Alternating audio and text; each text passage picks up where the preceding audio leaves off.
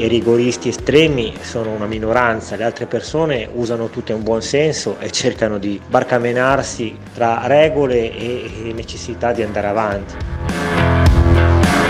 Io che non ho paura mi assumo le mie responsabilità ed esco. Chi ha paura rimanga chiuso in casa. Dove sta il problema?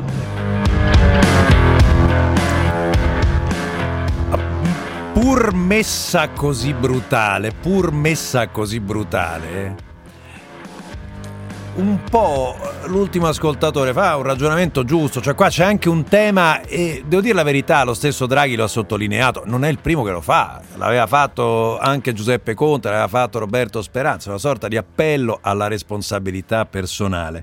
E sì, sono d'accordo con l'ascoltatore, gli estremi... Eh, le, le, ali estreme no? di mh, eh, chi vuole più chiusure, chi vuole più aperture, sono così. Molti di noi sono nel mezzo e cercano appunto di barcamenarsi. È vero dall'altra parte che poi nella discussione pubblica gli animi tendono ad esacerbarsi e, e quello a cui mi riferivo prima era esattamente questo, cioè cercare di comprendere eh, di comprendersi l'un l'altro un po' di più, proprio perché abbiamo attraversato e stiamo attraversando tutti un periodo difficile, forse, forse c'è una mezza luce in fondo al tunnel, eh, per quanto qualcuno dica, era battuto Nino Cartabellotta l'altro giorno, diceva eh, sì, però il tunnel si allunga, cioè dice la luce si vede, però il tunnel si allunga. Eh, ieri ci sono state 230.000 iniezioni, eh, che sono un po' meno dei giorni scorsi, ma il fine settimana è stato piuttosto intenso su questo fronte. Dico ora che si vede un po' di luce, beh, cerchiamo di calmarci per quanto possibile. Questa è la seconda parte di 24 mattino, quella dedicata alla rassegna stampa, lunedì 19 aprile, sono le 7.22 minuti. E i giornali di oggi aprono. Allora, ce ne sono due che aprono uh, sulla storia della Superlega, eh, l'accordo tra 12 club europei per appunto creare una Superlega europea. Per l'Italia ci sarebbero Juve, Inter e Milan. Ehm, uno è la Gazzetta dello Sport, come prevedibile. Superlega, super no, è questo il titolo, prende anche posizione la Gazzetta su questo, eh, anche perché UEFA, Federazione e FIFA dicono che chi partecipa è fuori da tutto, causa da 60 miliardi, intervengono anche Macron, Emmanuel Macron e Boris Johnson su questa storia, sono contrari al piano. Eh, ci arriveremo poi più avanti, così come Repubblica eh, titola su questo e apre su questo la battaglia sul calcio europeo, anche se a centropagina il titolo forte è dedicato mh, mm, alle riaperture e alla scuola, con un titolo che forse potrebbe trarvi in inganno, perché il titolo è Milioni di test per la scuola, in realtà è quello che sostiene il professor Sergio Abrignani del Comitato Tecnico Scientifico sul ritorno in classe, dice tamponi salivari una volta alla settimana a tutti gli studenti però eh, ancora non ho visto il piano eh, per far arrivare questi tamponi salivari. Eh, molti titoli sulla pandemia, come potrete ben immaginare, dall'Europa 54 milioni di vaccini e da giugno stop ad AstraZeneca, il titolo della stampa, locali al chiuso, ok più vicino, ci dice il messaggero, ma come non abbiamo neanche riaperto quelli all'aperto che già eh, siamo al via libera, quelli al chiuso, un pass per l'estate sicura è il titolo del Corriere della Sera, così come il quotidiano nazionale si dedica a questo, ecco il pass per andare in vacanza. Il giornale Speranza sapeva, ecco le prove, si parla del famoso rapporto dell'Organizzazione Mondiale della Sanità soppresso in una mail. Il capo europeo dell'OMS, inchioda il ministro della Salute, l'ho incontrato, era deluso dal rapporto sull'Italia. E il Fatto Quotidiano si dedica anche il Fatto Quotidiano a Roberto Speranza, ma citando le parole di Matteo Salvini o le richieste di Matteo Salvini, indagare Speranza e fermare l'ipotesi del prolungamento dello stato di emergenza fino a luglio. Il Sole 24 ore eh, che è il sole 24 ore del lunedì, con, eh, apre con la crisi dei consumi, famiglie, spese KO, dai risparmi, da risparmi aiuti, le leve della ripresa. Si concentra su Salvini anche libero, che si dedica invece a quello di cui parlavamo poco fa, ossia il rinvio a giudizio nel processo su Open Arms. Salvini è innocente, il titolo di libero, ecco le prove che non ha colpe e visto che siamo sul tema di, su un tema di immigrazione, la verità si dedica a un'inchiesta della Procura di Genova, ci arriveremo con François de Tonquedec, sul reddito agli extracomunitari. Parla di migliaia di persone sotto inchiesta per questa vicenda, è relativa appunto a eh, quel che succede a Genova. Arriveremo anche a questa vicenda tra poco. Uh, iniziamo come sempre da qualcosa di diverso, poi vi voglio portare eh, sulla questione della Superlega e vi segnalo, segnalo agli ascoltatori che non sono grandemente appassionati di calcio che è una questione che riguarda tutti perché ripeto riguarda una grande industria dell'intrattenimento europeo e mondiale, una grande industria sportiva europea e mondiale e sta, come potrete ben capire, suscitando no, molte, molte tensioni.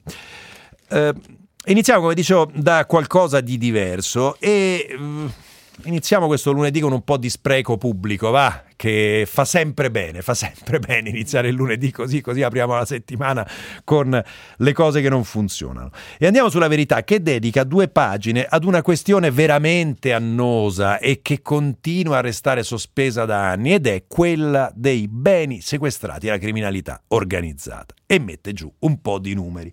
Confortata la verità con Antonio Di Francesco da Fatti per Bene, il dossier elaborato da Libera a 25 anni dalla legge che prevede il riutilizzo sociale dei beni confiscati, 5 immobili su 10 restano ancora da destinare. Le aziende confiscate e destinate sono state quasi tutte liquidate, ma come andiamo sul fronte degli immobili? 37.000 sottratti definitivamente ai clan su 37.000, 17.000 e poco più sono tornati alla collettività, poco meno di 20.000 restano ancora in pancia all'Agenzia Nazionale per l'amministrazione e la destinazione dei beni sequestrati e confiscati. Cosa succede? Che nel momento nel quale li utilizzi, non li utilizzi, fanno la fine che fanno, a Borgo Casamonica a Roma nessuno vuole le ville dei clan. Li hanno devastati tra l'altro prima di andare via i Casamonica e quindi non sono utilizzabili.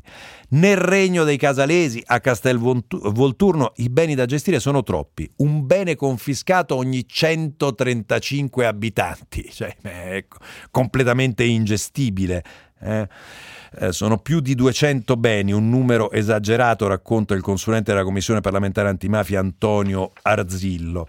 L'hotel della banda della, Magliana che grida abbattetemi perché sono 8.000 metri quadrati di stabile che è finito sotto sequestro, la struttura può essere adibita solo a fini sociali, la legge 109 del 96 non permette scopi diversi, non permette nemmeno l'abbattimento e questo hotel, eh, l'Hotel Paradiso di Montecatini Alto in provincia di Pistoia, versa in uno stato di completo abbandono. I lavori costerebbero tra i 15 e i 20 milioni di euro, quindi non si sa nemmeno ovviamente se ne vale la pena. C'è anche una buona intervista a Giancarlo Caselli, ex procuratore di Palermo, lo Stato ci mette la faccia e risorse, non può permettersi queste figure, difficile non concordare.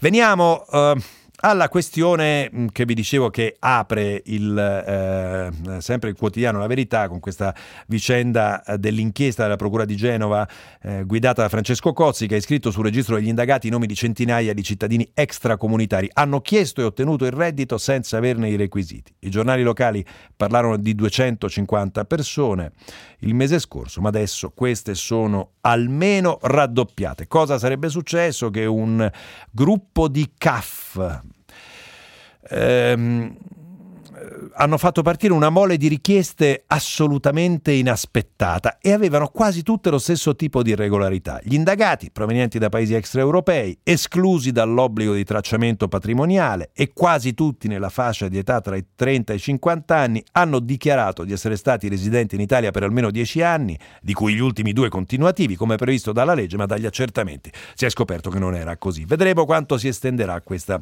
eh, inchiesta della eh, Procura di Genova. Um, visto che siamo su questioni di denaro, vi voglio segnalare molto rapidamente altre due cose. Il primo, un pezzo di Marco Marcatili, eh, responsabile sviluppo di Nomism, a pagina 9 del Messaggero, il quale ci racconta che il super bonus del 110% eh, è stato o rischia di essere sostanzialmente un flop perché gli ostacoli burocratici sono enormi.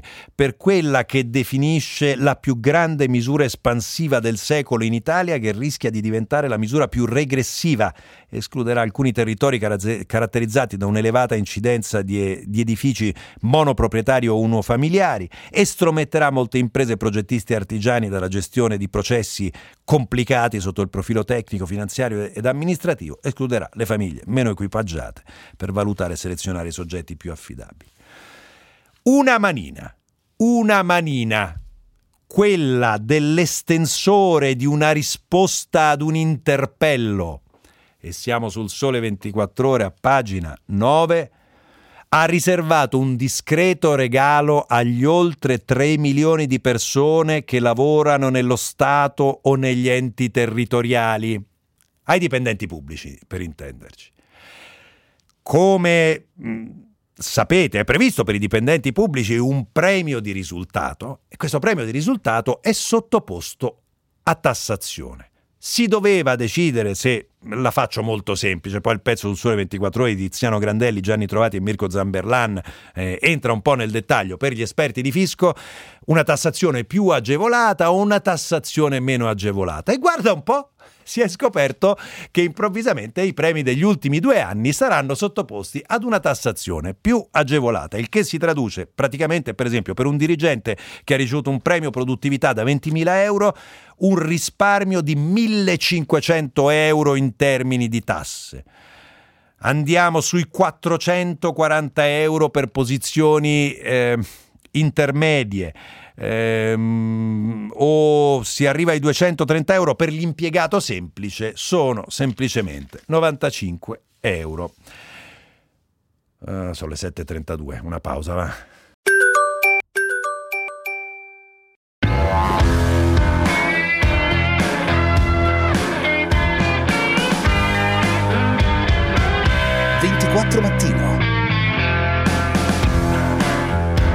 Pensate che all'inizio di giugno e luglio con la fame di lavoro che c'è tutto si mettano davanti a, alle entrate dei bagni oppure a, ai caselli d'autostrada a chiedere chi ha il pass e chi non ce l'ha, ma dai. Finirà esattamente come l'app Immuni per la questione della privacy, l'app ha avuto un flop tremendo e così sarà anche per questo pass.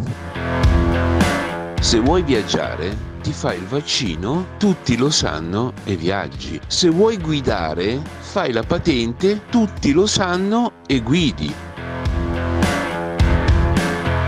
Allora, sul, sull'ultimo discorso, sul discorso generale, devo dire la verità, sono abbastanza d'accordo con eh, l'ascoltatore sui limiti dell'applicabilità e sui limiti che può imporre il tema della privacy anche anche dal punto di vista concreto i rischi ci sono e infatti il ministro Speranza starebbe premendo per una semplificazione estrema. La semplificazione in cosa consisterebbe?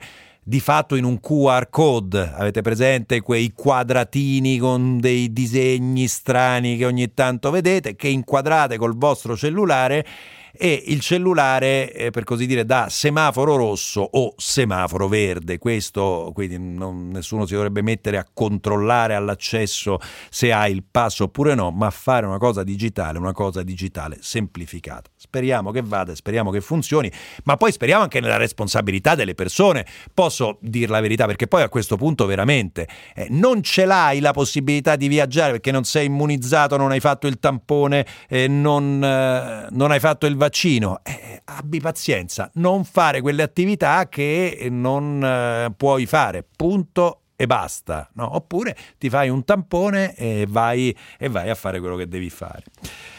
La questione della Superlega è una cosa, guardate, qualcuno contesta eh, l'espressione che ho utilizzato prima parlando del calcio come industria. Parliamo di un fatturato a 5 miliardi di euro, di una dimensione importante che interessa a tutti e che interessa anche eh, a voi, eh, so, so, so, che è brutto, se sembra brutto parlare di intrattenimento, eh, però è anche qualcosa che serve a distrarci tutto sommato, no? E quindi è utile come tante altre cose. Eh, e però è una cosa della quale parleremo a lungo perché promette una rivoluzione, ammesso che vada in porto la creazione di questa Superlega con 12 club, di cui tre italiani, Juventus, Milan e Inter. L'obiettivo, 20 squadre partecipanti, 15 ammesse di diritto, due gironi da 10 squadre, le migliori 8 alla seconda fase e 5, le altre 5 di, questa, di, questa, di questo gruppo eh, selezionate. Eh, ci sono 6 inglesi, 3 spagnole al momento, una francese, ovviamente il PSG.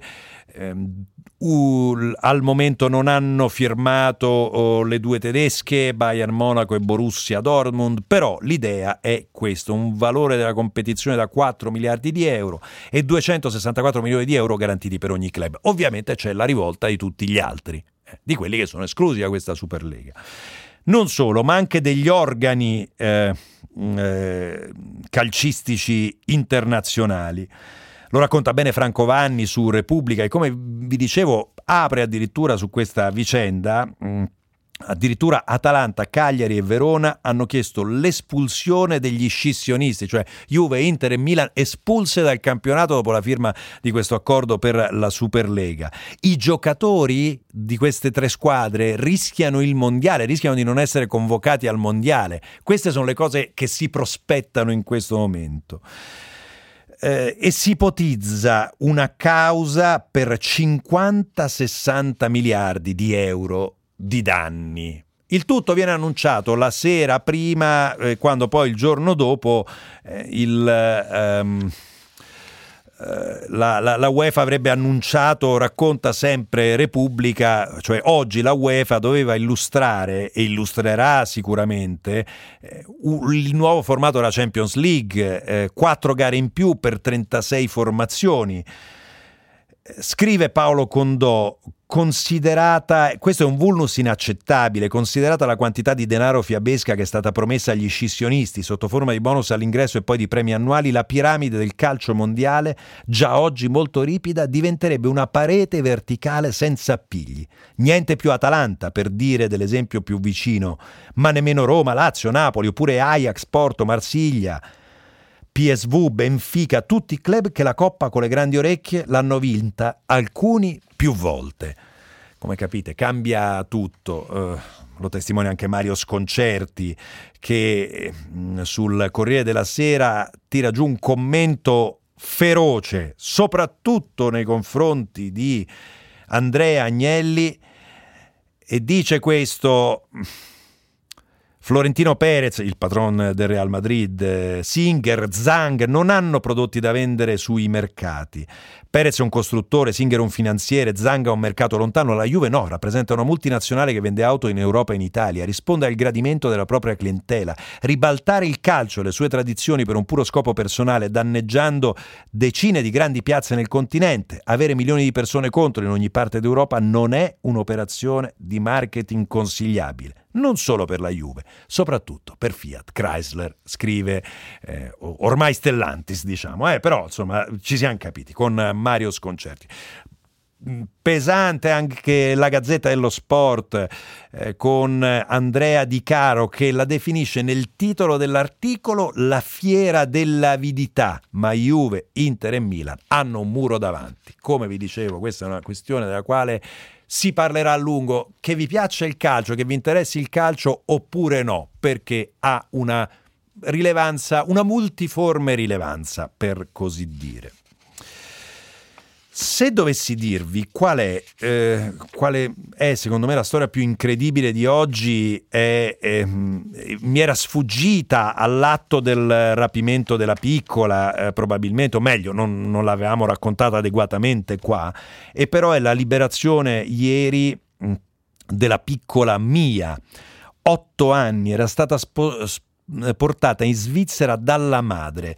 Ehm, la madre che era... Ehm, era eh, diventata eh, una seguace di tesi complottiste che considerano lo Stato e i suoi servizi sociali per l'infanzia come nemici da combattere perché strumenti di una rete mondiale di pedofili. E l'aveva rapita, l'aveva portata in Svizzera sottraendola eh, al padre dalla Francia eh, con altre cinque persone, altri cinque autori del rapimento. La piccola è stata fortunatamente liberata, due furgoni della polizia svizzera sono arrivati ieri mattina intorno alle 10.30 a Saint-Croix nel cantone di Vaud, davanti all'ex fabbrica di Carillon, diventata una casa occupata dall'associazione La Bas. Sono scesi una quindicina di agenti, hanno preso la ragazzina e l'hanno consegnata eh, alla nonna. Dopo la fine del matrimonio con il padre, la donna era entrata in una profonda crisi, aveva lasciato il lavoro di cameriera, la rivolta dei gilet gialli le aveva dato una causa per cui lottare e aveva approfondito la sua avversione per la società. Era convinta che il sistema volesse avvelenare i cittadini con il cibo e l'anno scorso aveva ter- cercato di togliere la bambina da scuola perché lo Stato non si deve immischiare nell'educazione di mia figlia. E però, e però sono le tesi complottiste che sono circolate anche negli Stati Uniti, quelle protagoniste dell'irruzione a Capitol Hill. Il traffico ci ritroviamo tra un attimo e visto che abbiamo parlato di vaccini, di antivaccinisti, andiamo proprio alla questione vaccini. A tra poco.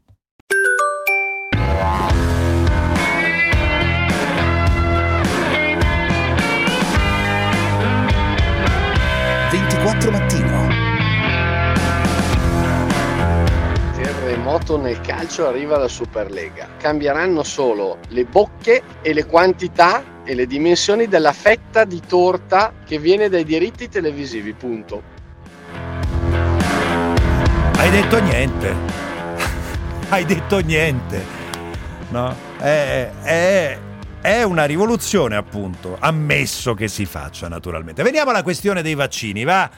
Oh, abbiamo visto nelle settimane scorse le proteste di sindacati di infermieri contro il, l'obbligo di vaccino e l'ipotesi di dire chi non si vaccina può, deve essere spostato ad altro incarico, ci mancava il sindacato dei militari che protesta esattamente per lo stesso motivo. Dunque, eh, sul Fatto Quotidiano, a pagina 3, con Alessandro Mantovani. Eh, qual è la norma? In caso di mancato assenso alla vaccinazione, il personale dovrà essere segnalato e impiegato ove possibile in altre attività o mansioni. Uno dei sindacati dell'esercito contesta l'ordine per il Siamo Esercito, che tra l'altro è, Siamo Esercito è un acronimo perché vuol dire Sindacato Italiano Autonomo Militare Organizzato. Siamo, carino. Eh, cioè, è così. È una fuga in avanti perché il Dicastero della Difesa pare non abbia emanato nessuna circolare al, riguardo. Il sindacato, guidato dal caporal maggiore scelto Davide Del Curatolo, ha scritto al ministro, ai capi di Stato Maggiore della Difesa e dell'Esercito, e ehm, chiede appunto che mh, mm, eh, innanzitutto dice questo guardate dicono, la dicono tutti questa storia è bellissima è non siamo contro le vaccinazioni chiediamo solo chiarezza è un po', sono un po' come quelli che dicono non ho nulla contro i gay, ho tanti amici gay. No, quella classe non ho nulla contro gli omosessuali, ho tanti amici omosessuali. La sensazione è che ci sia evidentemente qualcosa di più su questo fronte. Eh.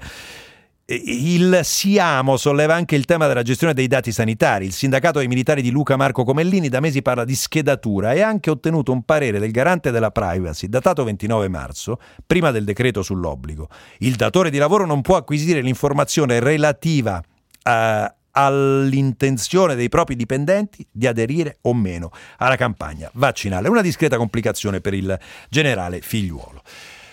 Per il resto, uh, sul fronte, mm, fronte aperture, chiusure e via dicendo, mm, mentre eh, chiedo eh, a Peter Bescapè in regia se mi dà un'idea di quando dobbiamo chiudere, se mi date un orario di chiusura, così eh, sappiamo quando quando dobbiamo andare a Alessandro Marco Tulli mm, e ai colleghi che sono di là, eh, dall'altra parte del vetro. Grazie, ottimo. Allora, eh, il resto cosa c'è? Sulla questione delle aperture, come dicevamo, non basta mai. Prima vi abbiamo fatto sentire il ristoratore a capo del gruppo Io Apro che dice eh, non va bene, mm, dobbiamo ehm, dobbiamo concedere pari opportunità anche ai ristoratori che non hanno spazi all'aperto, non hanno idee ore e quindi bisogna riaprire anche al chiuso. Oggi il messaggero ci informa che si sta ipotizzando, si sta già ragionando su come riaprire al chiuso. Il centrodestra intanto va in pressing e chiede da maggio lo spostamento del coprifuoco alle 23 di un'ora. Lega e Forza Italia chiedono nuovi orari per aiutare i ristoratori.